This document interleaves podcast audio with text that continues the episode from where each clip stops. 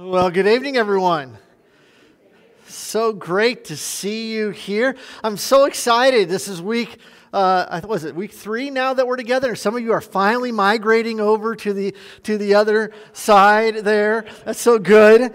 That's so good. I'm so glad for that. Uh, there, if you're joining us online, we are so glad that you're joining us online tonight for our study as we um, are continuing um, in our study of eschatology and then uh, the book of Revelation there. So we are going to uh, hopefully, Lord willing, finish up tonight um, uh, these signs that we're looking, the signs of the times, and we will uh, try to move forward. So we're going to jump right in tonight.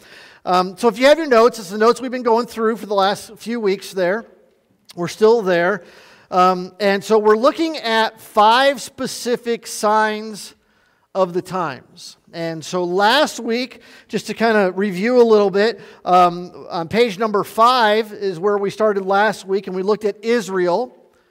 Uh, maybe if you weren't with us, the, the top blank on, that, on page five is Israel, if you want to fill that in. And uh, we'll just give you the blanks as we go through. Number one on that page was the rebirth of Israel. So we saw that Israel was reborn in a day. Then over on page uh, six, there we have Jerusalem, her capital. That's number two. We saw that not only did Israel become a nation, but then they also took over the capital of Jerusalem there. And then number three, we see the rebuilding of the temple. And we talked last week that one of the things the Antichrist will do when he comes into power is he will rebuild, physically rebuild the Jewish temple uh, there, and uh, we'll set up that as a time of peace. And then eventually, at, at the midpoint, he will um, rule and reign uh, from the temple there. The next main blank that we looked at last week on page number seven was truth. So the big line there is truth. We talked about how truth is on life support, how really, uh, you know, People would lie if the truth would help, right? You know, so we're just going to lie, and we're, we're seeing how that just falls apart. There's no such thing as absolute truth according to the world, but we know that God's word is our absolute truth, right? And that's what we hold to and, and follow. But the world has no absolute truth. Then on page number eight, the large blank there is morality. We started looking at morality last week. And we started breaking it down. We looked at it being at the time of Noah and Lot there, and the sins that were prevalent in that day are the sins that we see normal uh, here.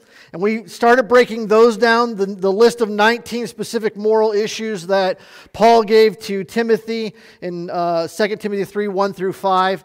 Uh, we see them breaking down. And so we started last week looking at exaltation of self.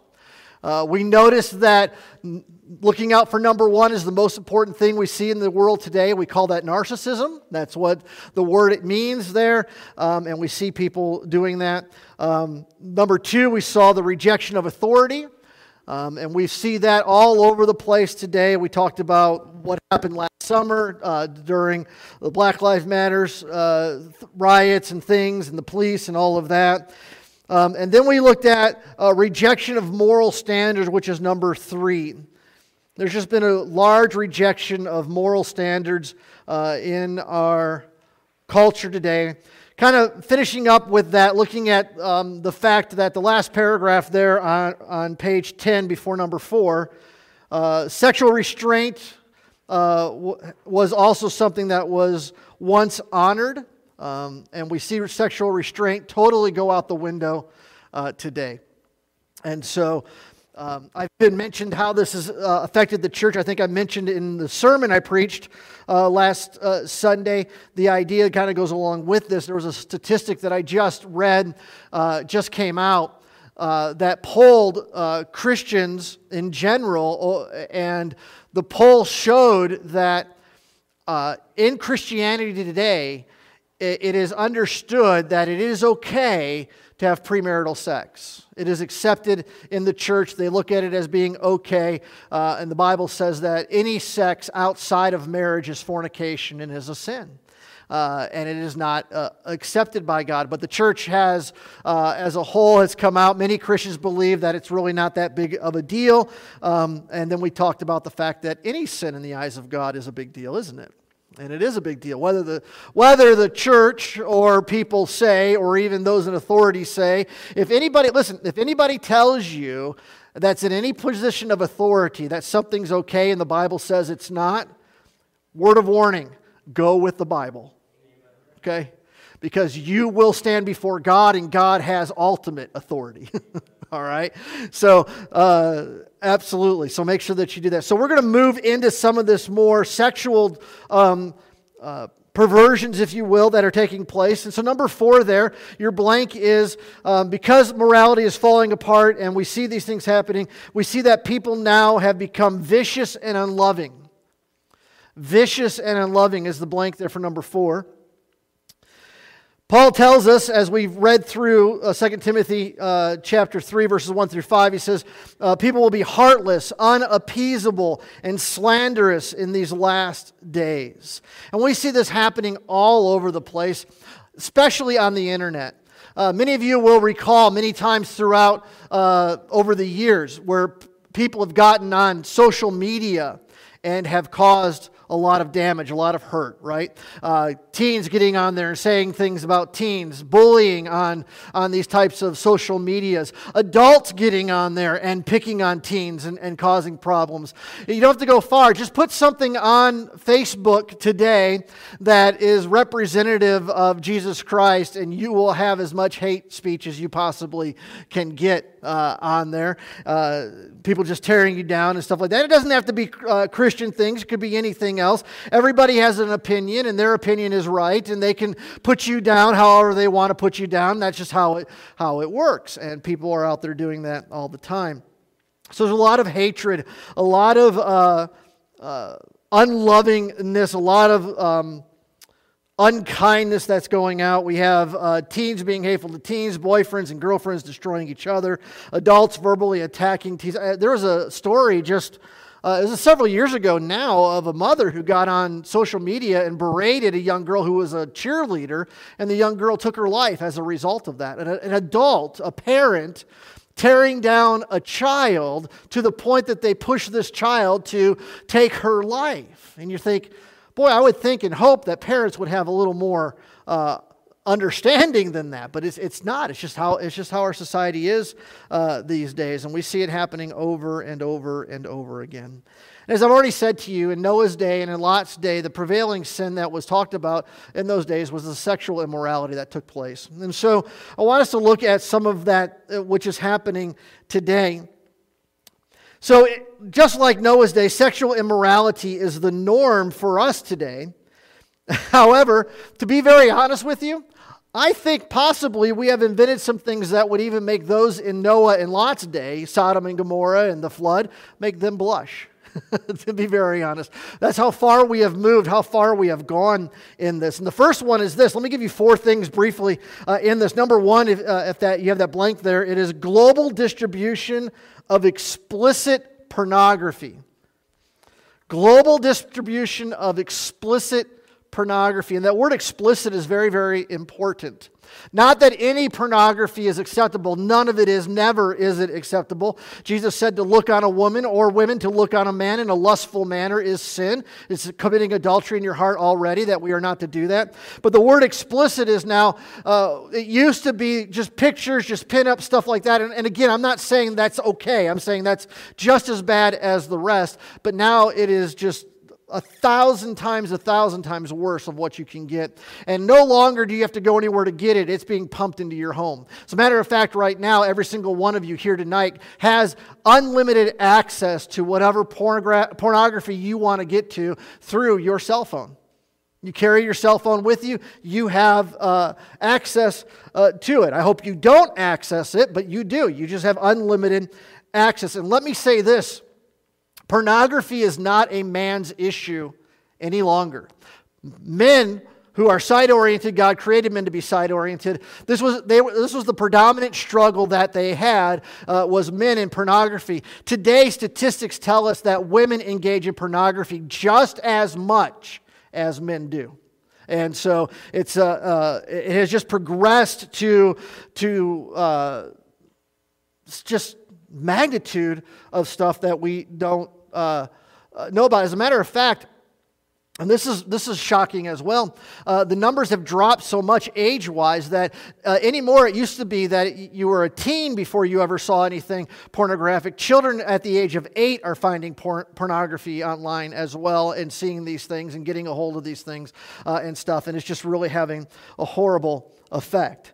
So we see here that the, the pervasiveness of pornography running rampant in our world today, the ease of it, the, the fact that we can uh, uh, get it anywhere we want, anytime we want, uh, and we don't have, and we can we can hide with this. We can we you know, uh, and let me put it. Let me be very blunt here. Okay, this is not just a world's problem. This infects the church as well. All right. There, there is struggles uh, with pornography within the church. There are struggles with pornography amongst pastors today. One of the, one of the biggest problems that pastors face, about 33% of all pastors struggle with some type of pornographic uh, addiction. Uh, because it's so readily there and the sin is there. So you've got to guard yourself. You've, you've got to, and we'll talk about our responsibility as Christians, but I, I just want to stress to you how easy this is. Not only that, but even, uh, even I have, and my wife has experienced this as well. But th- there's so many advertisements that come out for these things and, and things that are out there. And not only is it just to see images or to, to watch videos, but it's people that want to li- be live on, on the computer and, and trying to, um, there's websites out that, that you can Go get hookups, just have an affair, a one night stand, whatever you want. And that you can find it all over the computer. And these things you've got to watch out for and not be a part of. The next is going to uh, shock you, maybe. Uh, maybe make you giggle a little bit, but this is absolutely true. Uh, I've mentioned a little bit of it. Virtual, number two is virtual and robotic sex. Virtual and robotic sex. Pornography has been the first step in destroying this God given institution of family and so forth. However, pornography is not enough. Today, man has, rec- has created robots to replace people. There are robots, sexual robots out there, devices that are out there, things that are out there that you can get in, into. Uh, and we see the deviousness of this uh, happening. What's really crazy uh, about this is that uh, people get wrapped up in this, people get obsessed with this, uh, with this new technology, and they wind up saying that they love their sex robot other than they would love a mate or someone else. I mean, it's just the, the, depravity of man's heart, the depravity of man, that they would, they would rather have this type of uh, situation than to have um, a, a, mate or, or anything along those lines. And so we see this, this just running rampant uh, all over the place. Um, I do not uh, encourage you to go looking for this, but I promise you it will not be difficult to find. Okay, and it is out there. I hope, I hope and pray. Some of you are looking at me like going, "This can't be true," and I, I praise God that you're looking at me that way, right? Uh, but unfortunately, it is. Uh, it is. Um, and then number three, I'm going to give you a word here. Before I give you number three, let me let me start here. Um, sexuality has absolutely morphed in, into areas, as we understand, that are totally against God and what God has for us. Uh, one of the things that, that has become so predominant in our day and age, I don't know if you know this or not, is polygamy. This is, this is a, a, man having two wives, a wife having two husbands, or multiple wives, or stuff like that. This has become the norm in our society today. That, as a matter of fact, in the past five years, there's been a very popular television show uh, on the Learning Channel called Sister Wives. Have you heard of that uh, there? It is a, is a Mormon family. The man has four wives and, and himself, and they talk about their life and, and where they go. Utah uh, where Mormon capital is, has now put into legislation that uh, is not illegal any longer, that, uh, that no longer can you go to jail for it. You just now get a slap on the wrist, or basically it's the same as getting a speeding ticket now uh, there. And, and not only is it, you know, and most of this was based upon the Mormon faith, the Mormon belief, which again goes against the Word of God, is not what the Bible teaches. We do not accept, even though the Mormon faith believed this. And this was actually this is the old Mormon faith. The new Mormon church does not accept this any longer, but the old Mormon faith did, and people are still in that. But there are new shows out now that I've just seen uh, over the, uh, the, past year that have come out based upon this, um, still on the Learning Channel. It's called Seeking Sister Wives. And now it's just people that don't have any faith whatsoever a man and a woman deciding they want to add another woman to their marriage, or a man and woman wanting to add another man to their marriage, and, and stuff like that. This is all debauchery. This is all adultery. This is all fornication. This is sin okay? This is sin, but the world is trying to pass it off as being okay. And listen, just as what I'm going to tell you next, the church is buying into this. The church is going, well, maybe it's not for me, but okay for you. And it's not. It's not. But this is what's, what's happening. And then we've seen, we've all walked through over the, our lives the, the struggle and, and the things that are happening with homosexuality. Um, in 1950, homosexuality was uh, known as a mental disease. And it was changed out of the psychiatric's books not because they found something different, it was all changed because of politics. It was politically changed, not changed because they figured that diagnosing a person with this and stuff like that has nothing to do with their health, has nothing to do with, with their mental status. It has everything to do with making it okay in the world, and the world has accepted this. And Christians have gotten on board. Uh, leaps and bounds accepting this and saying that it's okay. And God says it is not. And we need to follow, again, we need to follow the Word of God, not what the world says, not what other religious leaders say. We must follow what the Word of God says. But what's interesting now is you know, just a few years back, our government made homosexuality uh, legal, homosexual marriage equal to uh, marriage between one man and one woman. And within that fight, what is coming down the pipe now, and, and make note of this. I want you to see this because I want you to. You say, Pastor, why are we going through all this? I, it's not because I want you to be up on this stuff. It's because I want you to see how this is depraving. Keep going, keep going, keep going. The very same argument they made uh, for homosexuality and they've made for same sex marriage is now the same exact argument they are putting forward to have adults love and have relationships with children. The same exact language for homosexuality is now being put to pedophilia and saying that it's okay because, because we can have uh, relationships between one uh, a man and a man or a woman and a woman it should still be okay because uh, a man or a woman should be able to have relationships with children. And it's the same exact argument, which leads us now to number three, a word that you may not have ever heard before, but has now become predominant, which lumps all of this together. It's called pansexuality. Pansexuality is the next big thing in our society. No longer is it homosexuality, no, uh, no longer is it uh, pedophilia, which is all part of that, and this is now pansexuality. What is pansexuality? It is the idea that a person can be open to sexual experiences with a person of either gender or with someone who does not identify with any gender. It's the idea, it's the idea that basically you can be sexually attracted to whomever, whatever you want to be sexually attracted to, and that's okay. All right? Um, and what's very uh, disgusting about this, or what's very sad about this, if you will, this is taking our young people by storm. It is the next quote unquote cool thing. It is an expression of sexual rebellion and a refusal to follow social or religious morals or norms. Pastor Jimmy Evans says in his book on page 144. And that's a quote from him. He, he is, th- this is happening all over the place. And to give you a, an idea of this, not only pansexuality, but even th- this idea of being um, attracted or having a relationship with anyone, just on April the 10th, 2021, news headline from the New York Times, also on the Fox News. You can go, go look up New York, uh, NewYorkPost.com or FoxNews.com. Here's the headline you will find on April the 10th uh, 2021. New York parent seeks okay to marry their own adult child. New York parent, parent New York wants to is petitioning the government, petitioning the courts there to say it's okay that they can marry their adult child. Okay?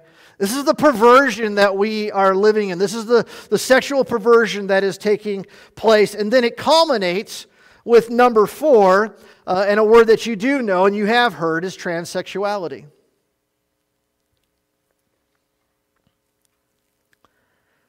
Transsexuality is nothing new. It's been openly practiced since ni- the 1960s, but it has become mainstream mainly because of, you'll know the name, Bruce Jenner, right? How many of you know and remember just, uh, was, was it a year, two years back, that Bruce Jenner, and it, it is a he, by the way, you can change the parts, but he's still a he, okay? He got on Time Magazine or the Person of the Year or whatever because of this. Uh, and, and, I remember so many posts coming out, and rightfully so, for our servicemen that have lost limbs and lost their lives because of what they did for our country. And here, he goes by Caitlyn Jenner now. Uh, uh, gets all these accolades and awards, and the, and the world celebrates celebrates this as being a, a great um, achievement. And the sad thing is, and what they're finding out now, the sad thing is they're, what they're finding out is the fact that those who go through reassignment surgery and those who, who decide to make these changes from a man to a woman or a woman to a man, that the suicide rate is actually going up. They're committing suicide because they can't live in the body they're in and they're so confused and they're not getting any help. They're told it's okay, go ahead and make these changes and stuff like that. And yet, when they do, it doesn't solve the problem that they have. It doesn't uh, solve the mental anguish they're dealing with. And when they change over, they recognize their life isn't any better and they're taking their life. And as a matter of fact, this is coming straight from, or, or the, the movement of this is moving to our children right from this president, President Biden, and our administration today. As a matter of fact, you might have seen the town hall meeting where the parent got up and talked about their eight year old child who wanted to become transgender, who wanted to change their sex, and asked President Biden what would he do in this. And he, would, he said, We will get them the drugs, we will get them the hormones, we will get them whatever they need so that they can make this transition at eight years old. I couldn't tell you my favorite color at eight years old, right? I mean, uh, you can't make a decision like that. The same people that are saying don't assign a gender to your child until they're four years old and let them pick. That doesn't make any sense. That's just totally mind boggling. As a matter of fact, the same people that say that our gender is fluid and we can change it any way that we want to. No, I apologize. I'm sorry, but God decided your gender when you were born. All right? That is, that is it. And that's the final line. Because transsexuality is literally saying this it is saying, by definition, God made a mistake. God didn't know what he was doing. God uh, put me in this body and he messed it up. And, and, and literally, what they're trying to do is to take God out of the equation and, and trying to make things change for themselves. God uh, in Psalm 139, 13 through 18, tells us that we are fearfully and wonderfully made in the image of God, that He has made no mistakes. God has perfectly made them male and female through biological design, and your biological makeup is who you are. Now you say, well, Pastor, what about those who, who you may have heard the term hermaphrodites, or those who have had um, uh, problems and, and, genetic mutations and stuff like that. Well, th- that's why we need to have psychiatrists and medical attention and stuff like that to help them determine those types of things and deal with those types of things. But even that mutation, listen, not because the person isn't sinful because of it, but the, the, the result of it is because of sin in our world. Does that make sense? You understand that? The reason why those problems are there is because of sin in our world. They're, um, they're not sinful because of that, but it's something we have to deal with and see happening. Uh, this is what shows us that our world is broken. So, how do we as Christians uh, deal with this? So, the next blank there, I don't know if you have a blank there or not Christianity morality. Under number four, there's a blank there Christianity and morality. I got it filled in? Sweet. All right. Bonus. All right. Um, as followers of Christ, very simple, and I'm going to say this matter of factly, is this we are to abstain from all of this moral sin. All the way through. We are to abstain from the moral sin that we see being laid out. Now, listen, it doesn't mean that we don't deal with temptation. It doesn't mean that we don't make a choice for sin. It means that when we do, we, we get it right with God. We, we make sure there's provision in our life to help us not get back into those types of sin and get into that sin. Um, you know, have, you know, there is a ton, let's, let's just look at pornography. There's a ton of software out there that you can put on your computer that can keep you away from when, when you have that temptation to click that one button in that one second. That's the reality of what it is. You know, you don't have to search very much anymore. It kind of comes to find you, and you have the, the, the instantaneous chance to just click on that button and something come up that you're not supposed to see. And we need to utilize the software that is out there.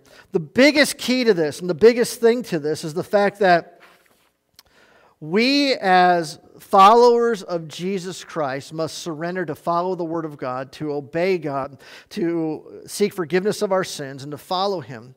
And that is why, in the day and age that we are living in, and Jesus spoke about this and is speaking about this, the fact that when we are in the end times, we need to make sure beyond a shadow of a doubt that we are walking in God's Word, we are walking in fellowship with fellow believers, and we are faithful to obey the Word of God in our lives to the best of our ability through the power of the Holy Spirit. Because as time wears on before the Lord comes back, this stuff is not going to get easier in our lives. It's going to become harder. It's going to be easier for us to obtain and harder for us to abstain. But can I give you one other thing here? Um, you'll notice in your notes there, why, this is why it is more important than ever that, and I, the first one says that men take the spiritual head of your household. I want to speak to this for just one moment here. I found this article today. I just want to read you some excerpts out of it. This is so very important. Uh, the, the author of this is uh, S. Michael Craven. I got this out of Christian Post. He was a guest columnist that wrote this in uh, June 19th of 2011. It still applies today. The title is Fathers, Key to Their Children's Faith. Just listen as I read really quick. I am afraid that our culture in general has reduced the role of fatherhood, along with marriage itself, to something non essential or unnecessary. And our society is going this way and if not there right now. Even many men today regard parenting as being primarily the mother's role and somehow no longer associated with masculinity or quote unquote real manhood. Instead, many have succumbed to the modern culture uh, caricatures encouraged by feminist psychology uh, and the primitive label of hunter gatherer, and thus assume that this is their main contribution to the family. As a result, too many men, including professing Christian men, ex- uh, express their role as father exclusively in terms of financial provider. As long as I go out and make the money and my family can survive, then I'm doing my job as a parent. There's nothing else I need to be a part of. The fact is, children are not looking for financial provision. They are looking for love, guidance, and a role model for what it means to be a man. I want to jump down here. Uh, he says a rather obscure but large and important study was conducted by the Swiss government in 1994 and was published in the year 2000. And I want to just give you what it reveals. Revealed some astonishing facts with regard to the general, uh, the excuse me, the generational transmission of faith and religious values. So what this study did is it laid out the importance of how we transmit our faith to our children. And the primary person that transfers faith to our children is the father. It's the father.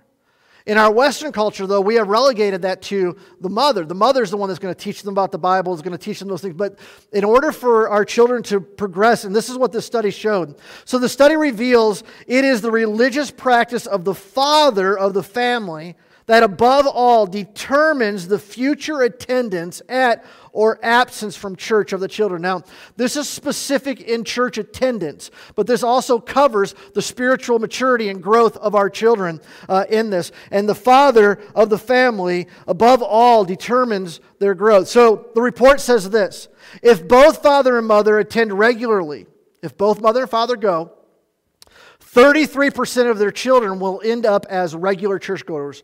So one third will, will actually be churchgoers if both go. 41% will end up attending irregularly. They'll hit once or, once or twice a month or something like that. And only a quarter of their children will end up not participating at all. So the best way that you, the best chance you have of getting your children in church to be in church the rest of their life is for the husband and the wife to both attend church together. They see the family unit and they all go together. However, if the father is irregular and the mother regular, if the father rarely goes, the mother is, is faithful in going, the father rarely goes, only 3% of the children will become regular attenders. 30% drop. Only 3%. If the mom goes all the time, but the dad goes hit or miss Christmas and Easter or whatever, only 3% of the children will subsequently become regular, regulars themselves, while a further 59% will become irregulars. 38% will be completely lost. 38% will never attend church ever again in their life if the, if the dad never goes or goes irregularly and the mother, uh, mother goes on a regular basis but only 3% are guaranteed that they will go.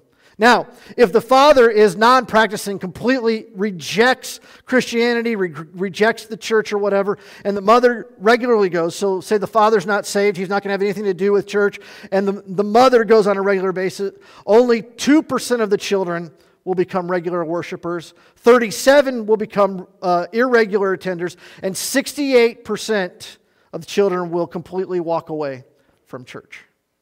Okay, now watch this. Okay, and this is not this is not at all insinuating that, that what the mother does is not important. Don't misunderstand me. Okay, what the mother does is very very important. Okay, this is very important. But I want you to see what happens here and what, and what they're trying to say. What happens if the father then is a regular attender? The father attends church on a regular basis, and the mother is irregular or doesn't go at all. So the father goes on a regular basis, and the mother hits sporadically or doesn't.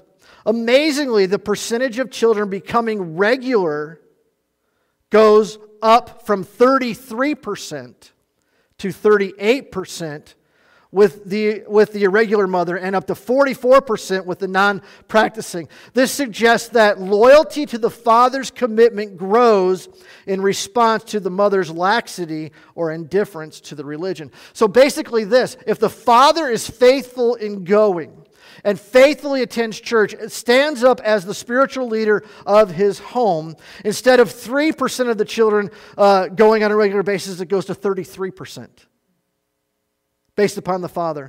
In short, this is what he comes to. This is the conclusion. If a father does not go to church, no matter how faithful his wife, uh, wife's devotion, only one child in 50 will become regular worshipers. But if a father does go regularly, regardless of the practice of the mother, between two thirds and three quarters of their children will become churchgoers.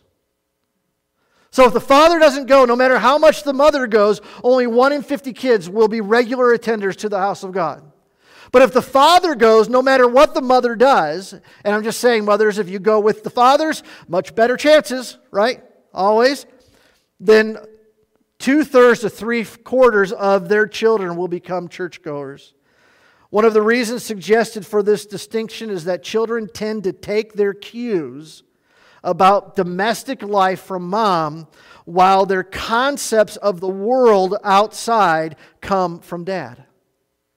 So children learn, mom, for the domestic, what's happening in the house, but what we do in the world and how we act in the world and things that we do in the world, like going to church and, and, and our faith, come from dad's cues. If dad says it's not important, then it's not important in my life. You know, mom says it's important, but still dad says it's not important. It's not that important, you see. Um, so, this confirms the essential role of the father as spiritual leader, which I would argue is uh, true fatherhood, and I would argue the same thing. This is what it means to be a real man. A real man steps up and is the spiritual leader of his home. Because why? You know what's interesting about this? God established it that way. Isn't that interesting? This is only echoing what the Bible says, right? Fathers are to love their wives as Christ loved the church, modeling the love of the Father in their most important earthly relationships. Fathers are to care for their children uh, as our Heavenly Father cares for us. And finally, fathers play a primary role in teaching their children the truth about reality. It is the father who should instruct his children in their understanding for, uh, of the world from a consciously and informed Christian world view. The point is this is that men, it is so vitally important, even more so in the day that we are living in today, that we step up and be the spiritual leaders of our home. It should be the father that is saying we should be in church. It should be the father that is saying we should serve God. It should be the father that should be leading uh, in the home. Now, listen, you may be, well, my kids are grown. They're all gone. I mean, the, the time has passed. That's fine. But you can still uh, pray for them. You can still uh, exhibit this as adults and, and share with them what, what you're doing in your life. And, you all, and if you have grandchildren, you can live out those things as a grandparent and let them see how important. Uh, because I want you to know the value of a grandparent, because I am one now, is huge. Is huge. Uh, I believe that there's a bond between a grandparent and a child that the, the parents can't, can't have, but you can have that is so sweet that can still have lasting, lasting impact on those kiddos for the rest of their lives. And you can start showing that now. So the reality is, is that the morality of our world is going down, down, down, down, down continually, considerably, all the time, rapidly, which means we must amp up more, more, more, more into God's Word, into spirituality, and living what is right uh, there. So that's morality. Any questions? Good, because I want to try to get done. Ron, go ahead, buddy.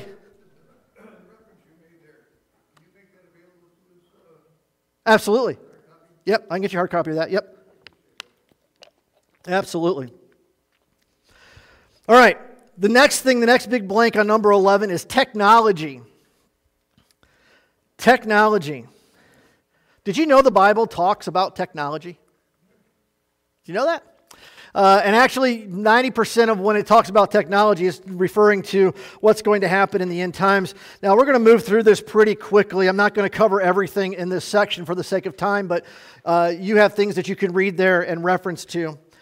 But the first thing I want you to see the Bible talks about uh, for technology um, is number one, travel and knowledge. Travel and knowledge. Interestingly, the uh, going, got to go back to the book of Daniel in the Old Testament, Daniel chapter number 12, verse number 4. The angel speaking to Daniel tells him to take the prophecy that he has received about the end times, seal it up till the time of the ends, at the time of the end, and he, and he gives us a picture of what the time of the end looks like. Daniel chapter 12, verse number 4. He says, But you, Daniel, shut up the words and seal the book until the time of the end. Many shall run to and fro, and knowledge shall increase. We see here that the angel giving uh, saying this to daniel to seal it up says there's going to be a time in history as time goes on when we come to the end where people are going to travel to and fro and knowledge is going to increase. And the fact of the matter is, is we've seen that pattern throughout all time all right? Knowledge has continued to increase um, and uh, stuff. Now there's even some arguments that some knowledge, some knowledge has decreased, you know, but, uh, you know, we, we see that happening as well. But the, but the, the resources that we have, okay, the, the knowledge that we have because of the tools that we have has increased. Now, many people can't count back change to you, but the computer they work on can tell you exactly what change you get back, right? And that's kind of how we have more knowledge in that. So it's very interesting. The question is Has travel increased since the time of Daniel? And Daniel's uh, time was 534 BC. And the answer is yes.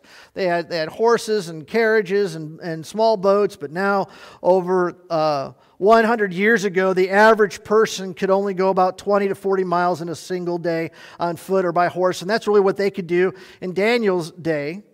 But before the 19th century, right, before uh, the 1800s, travel was difficult. You might be able to travel 100 uh, miles or 200 miles by boat if the weather was favorable and the winds are going the direction you want. But at the turn of the 19th century, travel began to change. There was a great uh, increase in mobility due to the trains, the railroads that were put across the nation. People could travel now to different areas because of, of trains. And in the early 20th century, travel exploded. Cars came on the scene, buses came on the scene. And then in the 1960s, something phenomenally happened. The average person now could get on an airplane and travel Okay, before then, it wasn't feasible or, or financially able uh, to do that. Not that there weren't airplanes around, but, it, but what I'm saying is it was now feasible for the average person to get on a plane and to travel. Today, it is not uncommon for people to travel to different countries in matters of hours. Let me, let me test this. How many of you have traveled outside of our country? Outside of our country, yeah, look, okay. Uh, over 100 years ago, 150 years ago, most people wouldn't have their hands up. It wasn't possible, okay? Uh, you know, how many, you know, if I, was, if I was even to ask within the last couple weeks or maybe the last couple months of you how many traveled to a different state from here, you know, you'd be able to say, yes, no problem uh, without that. Um, I know of one person that traveled all the way to California and back within just 24 hours. So they flew, by the way. They didn't, they didn't, you know, anyways. But, uh, so I, the, the, the fact of the matter is we can go anywhere in the world. I mean, the train system they have over in Europe, you can go to like, I don't know, eight or nine countries within a couple hours just flying through at hundreds of miles an hour. Uh, they're talking about the fact in the future that we'll be able to, what, I don't know, fly into space and come right back down, you know, and be able to get around the other side of the world really fast. Everything is continually moving faster and faster and faster. And so we see here that travel is just at a, a, huge rate, just going faster and faster and faster than what it was in Daniel's age. Now, I'm going to say this again at the, at the end, but I want to make the point, okay? You say, well, what's the big deal about that? The big deal is, is that where we are even today, if the Lord allows and permits, as, as we go the next hundred years, if Jesus doesn't come back, we're just going to be able to travel that much farther. And that much, you know, we may be taking trips to the moon at that point, you know, go shop at the outlet mall on the moon, whatever, who knows, you know. But uh, uh, my point is, is that we're seeing this happen, and we're seeing this happen more and more. But let's look at knowledge specifically, knowledge increasing uh, there. Has this happened? Well, in 1982, uh, Buckminster Fuller developed what is known as the knowledge doubling curve. And you have a picture of that on page number 13 uh, there. It only goes to, it goes to 2020. Uh, but in the 1900s, looking at that chart there, up to 1900, knowledge doubled every century. So 1700 to 1800, knowledge doubled. 1800 to 1900, knowledge doubled. In 1945, they determined that knowledge began to double every 25 years. So a quarter of the time, we learn more, learn faster, learn more, and stuff like that. In 1982, now they've uh, depicted that knowledge started doubling every 12 to 13 months. Every year, your knowledge would increase uh, 12 to 13 months. In 2020, IBM predicts knowledge doubling every 11 to 12 hours. Now, that doesn't mean that you have all of this stored in your mind. It means it's talking about the access we have uh, for the knowledge that we need, meaning this whatever information you need to get to, you can get to within seconds. Whatever it is, just Google it, right? I mean, that's what we have. And you have the world's wealth of information at your fingertips uh, and so forth. I use this as an illustration. We did this just the other night, Paul and I did. We were watching a television show. We saw an actor on that show. We couldn't figure out who the actor was. What did we see them in last time? They were in some other movie. Who were they? What were they? What did we do? You know what we did? actually, actually, it was a Law and Order. Uh, uh, show. One of the old ones, way back in the really beginning of because uh, you know there's 20 seasons of Law and Order, just so you know that. I didn't know. But, anyways, way back when, and all I did was uh, hit the, the guide on my TV and it told me the name of the show. You know, each, each show has its own name. So I typed in Google Law and Order show cast, and it gave me every person who was in that uh, episode, even if they were just a stand in, who they were. And I went down and found their picture, found their name, clicked on their name, and it showed me everything they did movie wise. Uh, and, I, and I found the movie that, that they were in. I can't tell you what it is now because I, didn't, I don't care, but you know, it's a. Uh, but in that moment, in that second, and I was like, "Oh, Paula, they played in this. Remember?" And oh yeah, we know. You know, it used to be you'd look at them and go, Who is that? I don't know. And you'd go to bed just worrying about it all night long. Just, I can't, I can't remember who that is, right? Now, here's what's, what's absolutely amazing about this because this is uh, Pastor uh, Jimmy Evans has this quote here. There is even talk that by the year 2030, our brain will be able to connect to the cloud. Now, if you don't know what the cloud is, that is the internet, that is the, the virtual place where all this stuff is floating around above us, not a big, nice, puffy cloud, the information cloud, that our mind will be able to, we'll have some type of computer chip technology, something like that, that will allow us to, instead of typing in uh, Google, we'll just access through our brain and be able to have this. I don't know if, they, if it will or not, but look at what the quote is here at on the middle of page uh, 13. At the 2015, this was back in 2015 now, Exponential Finance uh, Conference in New York, Google Director of Engineering Ray Kurzweil boldly proclaimed humans will be hybrids in 2030. That means our brains will be able to connect directly to the cloud where there will be thousands of computers, and those computers will augment our existing intelligence. He said the brain will connect via nanobots, tiny robots made from DNA strands. Our thinking, uh, our thinking then will be a hybrid of biological and non biological thinking. Okay? That's what they're predicting. You know, and this is, you're like going, this is a Star Trek uh, episode or, or whatever. But the funny thing is, is that a lot of that stuff that's predicted in the Star Trek shows actually, actually happens. One day, one day we might be able to go, go around with warp drive. Who knows? You know, uh, but uh, anyways, there, we see how this is going. So one of the things that we see happening today that that uh, the angels told Daniel in Daniel chapter 12 verse 4 is that travel has um, grown and knowledge has grown as well. Number two in technology is instant global information. Did you know instant global information, instant global information? Did you know that the Bible talks about satellite TV and internet? Do you know that? In Revelation, when we get there, we will study it in chapter number 11. It's the, uh, the two witnesses that are on the earth um, that are witnessing against the Antichrist and witnessing for Christ. They are two anointed men by God given special powers to protect themselves. They'll be preaching in the streets and, and teaching, and the Antichrist will get so upset with them and so mad with them that he will kill them in the streets. Okay? And so we see here uh, in Revelation 11, 4 through 10, says, These are the two olive trees, talking about these men, the two lampstands. These are just uh, references to these men that stand before the Lord of the earth. We're on page 14, by the way. And if anyone would harm them, fire pours out of their mouth and consumes their foes. Talk about garlic breath, right? They'll have that ability. I don't know. They can breathe fire, God says. If anyone would harm them, this is how he is doomed to be killed. They have the power to shut the sky that no rain may fall during the days of their prophesying. They have power over the waters to turn them into blood and to strike the earth with every kind of plague as often as they desire. And when they have finished their testimony, the beast that rises from the bottomless pit will make war on them. That's a reference to the Antichrist. And conquer them and kill them and their dead bodies will lie in the street of the great city that symbolically called Sodom and Egypt, where the Lord was crucified. For three and a half days, some of the people and the tribes of the language of the nations will gaze at their bodies and refuse to let them be placed in a tomb. And those who dwell on the earth will rejoice over them and make merry and ex- uh, exchange presents because these two prophets had been a torment to those who dwell on the earth.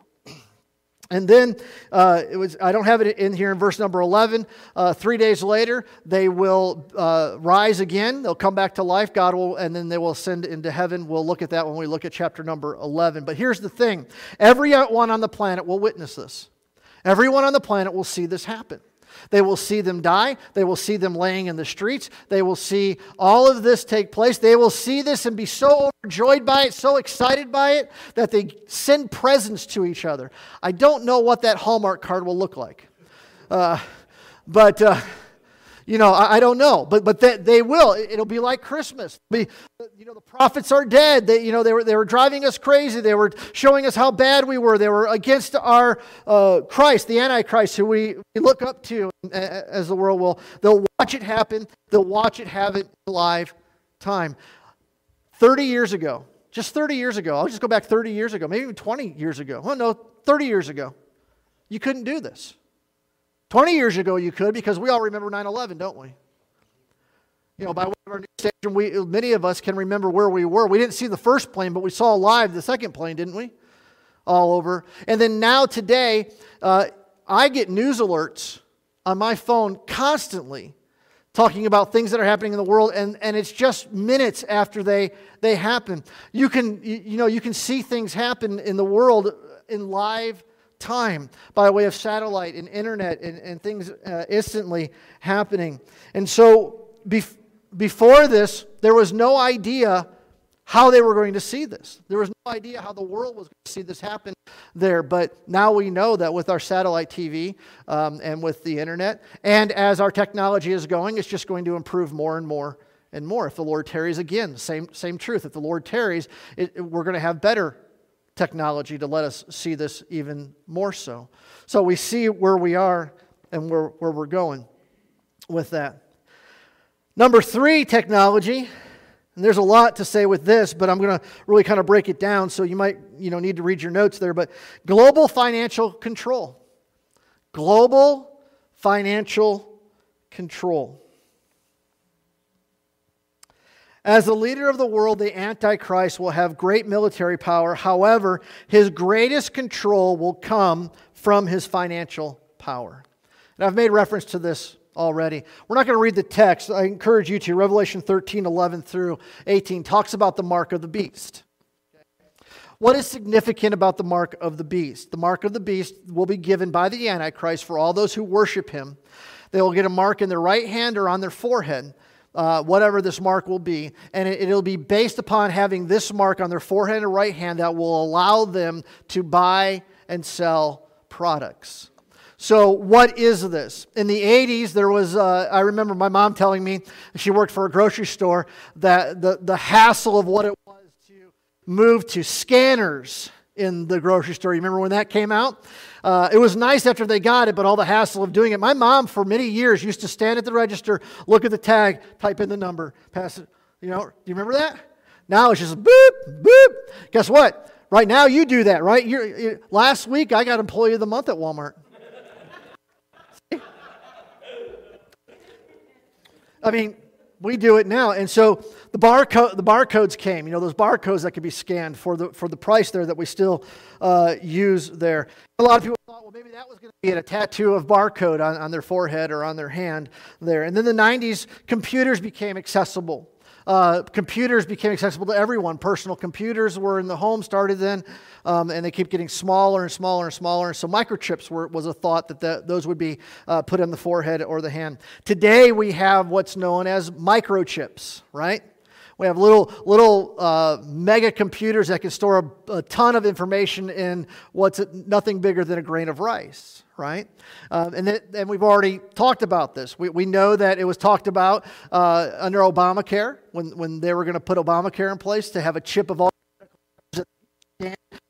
in you and, and, they can get all of that. And we know that with the, the vaccine that just came out for COVID, there was a big fear that, that Bill Gates was going to put a computer chip in that and, uh, and stuff like that.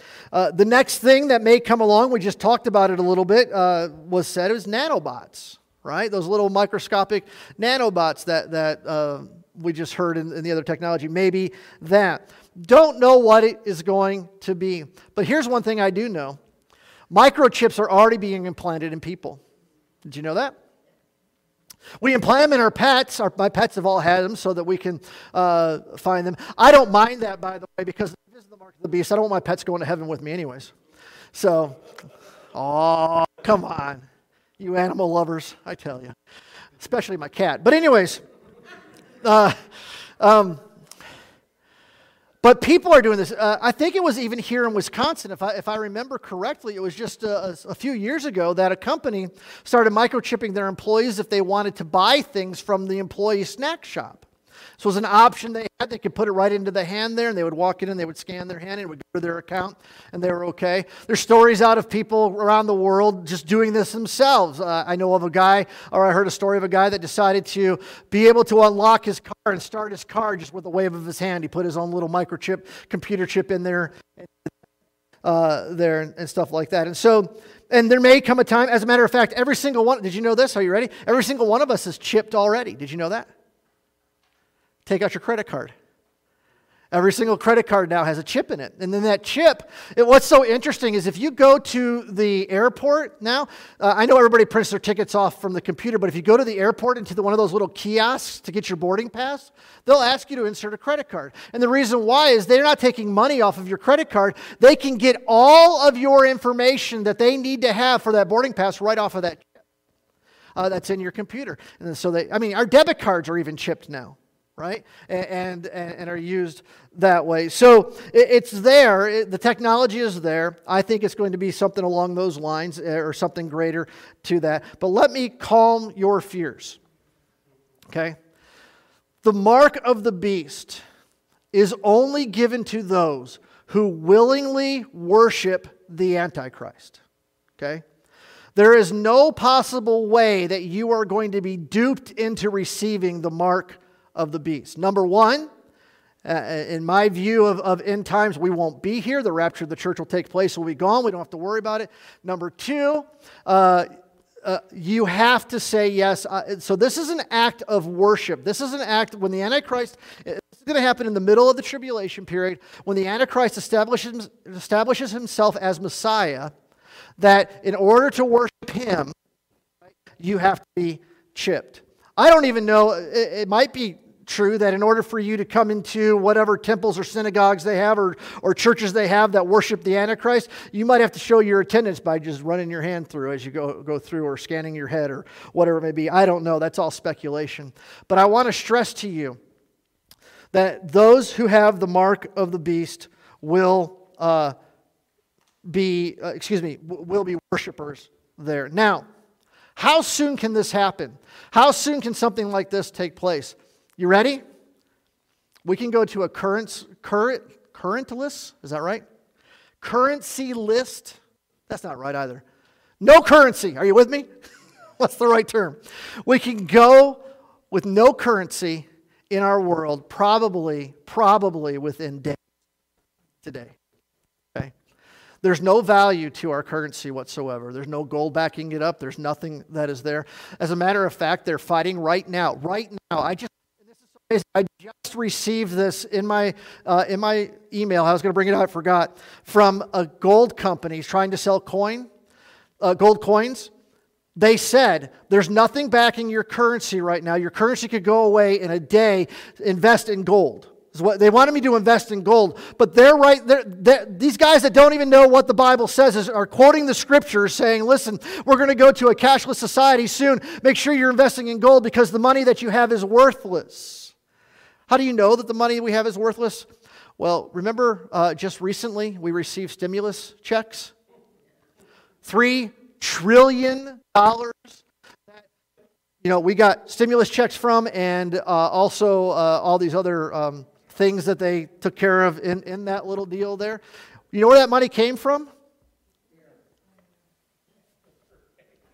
That's it. They said, I want $3 trillion, and we went in the hole to buy the ink and the paper in order for us to print off $3 trillion. And I don't even know that they, they printed off $3 trillion because it's all computerized. That's all it is. That's all it is. So let me even put it to you this way. When, when I, I did receive uh, stimulus money, and when I received it, you know how I received it? Went right into my bank account. Never saw any paper, nothing. I just, the numbers changed in my, in my bank account there which was nice because usually my numbers are subtracting all the time, but you know, they went up. Um, and so I have said many times that we have to go to a one world currency, one world government, uh, one world religion. It's going to take time to do that. Uh, but the reality is, as I was talking with, with Mike even this week, and he, he made the sta- statement that I thought was absolutely correct. We're there. I mean, the other thing that's amazing to me that I don't know anything about, but have you heard of Bitcoin? These are just crypto economy that's out there that someone, someone has said this is valuable. Invest in it. And people invest in and, and why? Because someone has said to do it. I mean, tomorrow someone could say it's not valuable, and what happens then? I don't know. But there's, no, there's, there's nothing. So our currency is fluid, and if we wanted to, uh, at any moment, you know, could change. I mean, Although on the positive side, I, I, think all you have to do is hit the delete button to get away with tw- to remove $26 trillion of debt, right? Isn't that, isn't that all you need to, need to do? So, I don't know. So, anyways, Any questions on any of that? Kathy.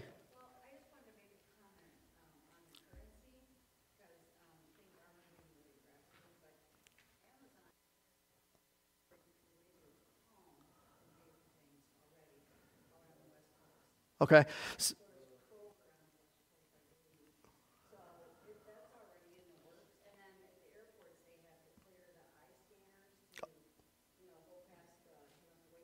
Right. Yeah.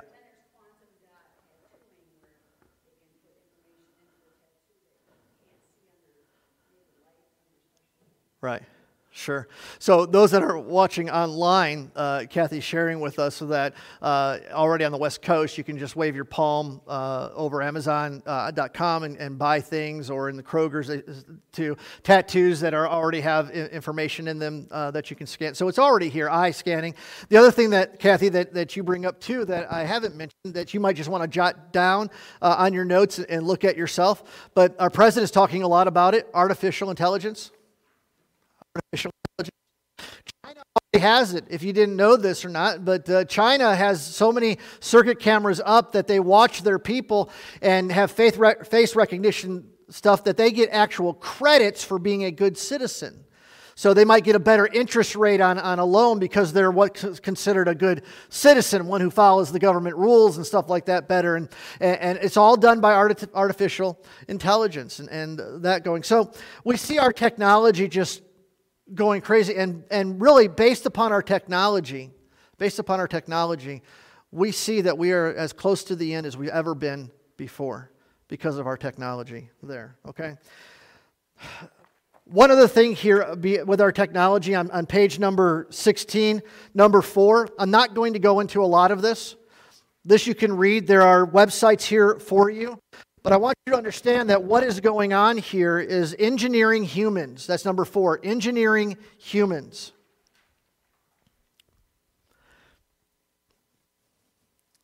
Our scientific community in the U.S. and around the world already have the ability to modify the human genome, meaning that they can modify and change our DNA if they want to. Um, they, uh, they can engineer, uh, they can, through molecular, uh, excuse me, molecular engineering techniques called gene editing, can do this. Scientists have the ability to modify genes in the DNA of humans and animals. And they've been doing it since the beginning of, the, uh, of the, this century. There's a tool, a third paragraph there, if you want to highlight or circle. It's not really a word, it's an acronym. I'm not going to give you the acronym, but it's called CRISPR. C R I S P R. This tool this tool allows them to dissect the unwanted, the unwanted genes from the DNA and allows the scientist or doctor to replace the unwanted genes with wanted genes. So they can go in and, and take away. Um, in 2018, and this, this gentleman went to jail because of this, he announced that he had edited the genes of two twin girls, or obviously twin girls, prior to birth in order to make them more resistant to HIV, which is, you know, you think, well, resistant to HIV, that's fine. But he broke all of the ethical laws and the moral laws that they had in order to do this. They, they weren't ready for this. Um, and so he, he did this and he went to jail for it, I think, for a few years because the response in the scientific community was this was completely unethical for him to do that. However, it's becoming more and more accepted.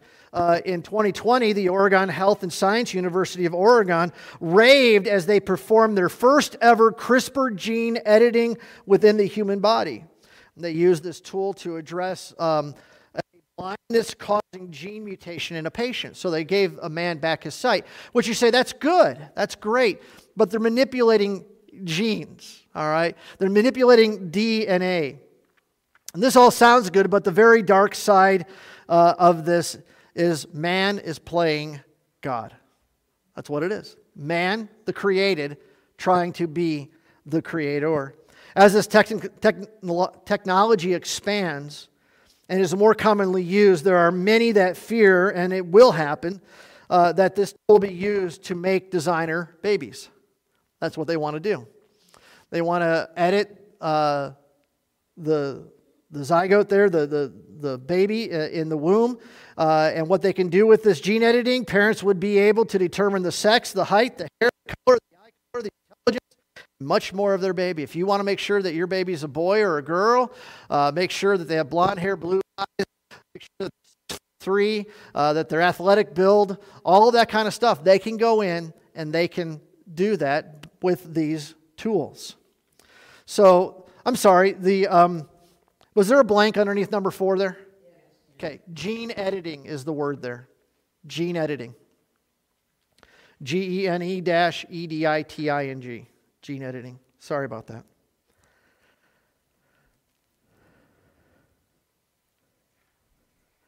The next is uh, next blank on your page is cloning. I don't need to say much about that, but you might have heard of the sheep named Dolly. In 1996, that was cloned.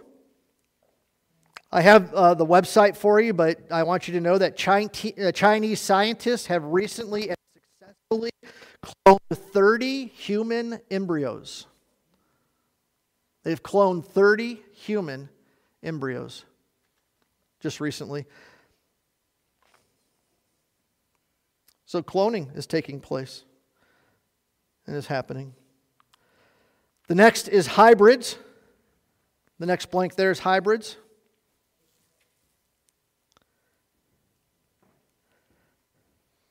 They have for years, since 2011, uh, and even before that, been creating human animal hybrids, uh, splitting the genes, the DNA of humans and animals, and creating things there. As a matter of fact, in 2011, British scientists secretly created more than 150 human animal hybrids. And you have the web, website there on that. Just a month ago, just I put this month uh, on the top of page 17. You might want to just jot down April 2021 because when I was working on this, it was last month. Okay, just this month, U.S. and Chinese scientists have created a human-animal hybrid between a human and a monkey for the first time in history, putting them together uh, as well. And then the next blank uh, there, um, this is where my real sci fi bug comes out. Um, transhuman, the next, the next blank. Transhuman, T R A N S H U M A N. This is, this is right out of the pages of science fiction. As a matter of fact, this is exactly how, uh, how if you've seen uh, Captain America, all right, this is the process that, they do in that when they put him in that coffin thing there, and he's a little scrawny guy, and he comes out buff and this kind of stuff. Scientists are making attempts to genetically modify humans and create a new super race for a variety of purposes. Pastor Jimmy Evans writes this in his book, The Tipping Point. He says, Although information is tightly guarded, some news outlets have reported that the U.S. government is involved in some of this research, particularly to bolster the physical capabilities of the U.S. fighting forces. Uh, I heard, of heard from Defense Secretary Chuck Hagel say in a public address Russia and China together are doing this also. And right now it's an arms race between us and China and Russia to see who can develop this first. Now, uh, again, this is kind of out there, don't know, but if they can splice our genes and make hybrid animals, uh, you know they're working towards this. They're wanting to make our soldiers better, stronger, all this kind of stuff. And so my mind just runs rampant with all the sci fi stuff that is there. Why is this important, or what is important about this? It is, again, from Genesis chapter number one all the way through when Adam and Eve. Adam and Eve wanted to uh, eat of the tree of the knowledge of good and evil so that they would know good and evil and be like God, right?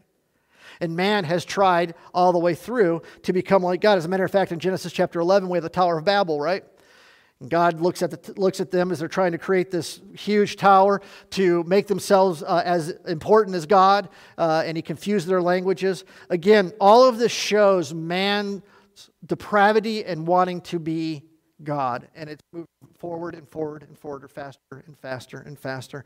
Even our science is uh, showing that as well.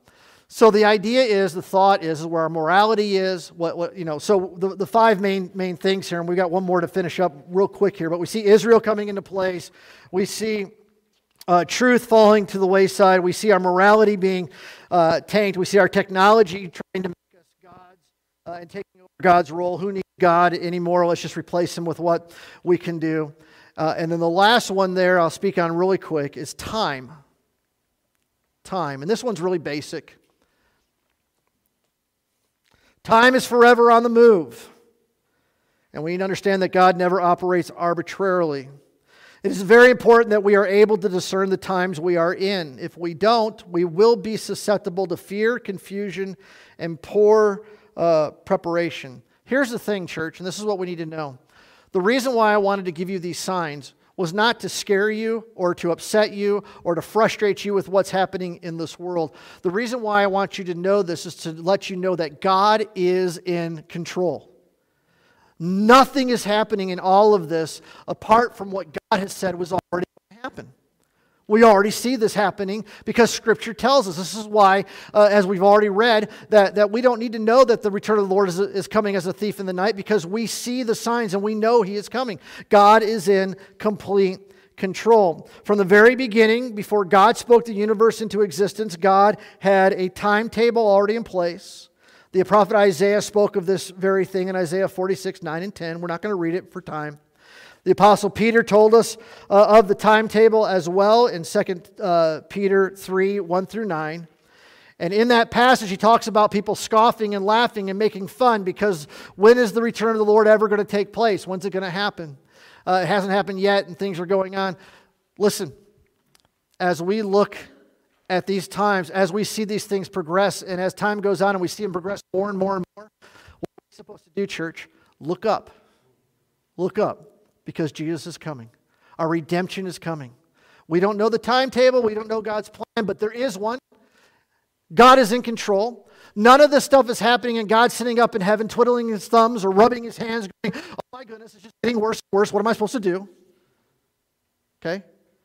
He's looking down at us, going, It's right on schedule, it's right on time. Everything's happening. Look at them. They think they're so smart, they think they've got it under control. they think they're going to be me. Look at him. Look at him. But no, I know what's going on. I've got it. God created time with a time limit, and He knows what it's going to be and where it's going to do. So don't worry, don't fret, don't stress, have comfort. Why do we need to look at the signs of the times? So that when we look at them and we recognize what they are, how bad they are, we also recognize that God knows this before we ever knew it was going to happen. That God is walking with us in the midst of this. He has not left us nor forsaken us. He is walking with us. He's taking us through, and we are going to make it to the end. We're going to make it through. It's going to happen. We are going to see the end uh, come. We uh, either of our life when we die and we're in heaven with God, or at the end of time completely when Jesus returns and we go through all the rest of it. The biggest thing I want you to see from this is that every generation of our of, of this world, every generation has seen some of this. But church, we are the generation that's seeing all of this. It's all happening in our timeline. It's all happening greater than it ever has in time before. And God can tarry. It's, God can wait. He, he is long suffering. He has his timetable. But I'm just telling you right now that there's never been a time in our history where the time has been more ripe for the return of the Lord. It's never been. Okay? And so, what does that mean for us? Does that mean that we sit back and we do nothing and we, and we just wait for Jesus to come? Of course not.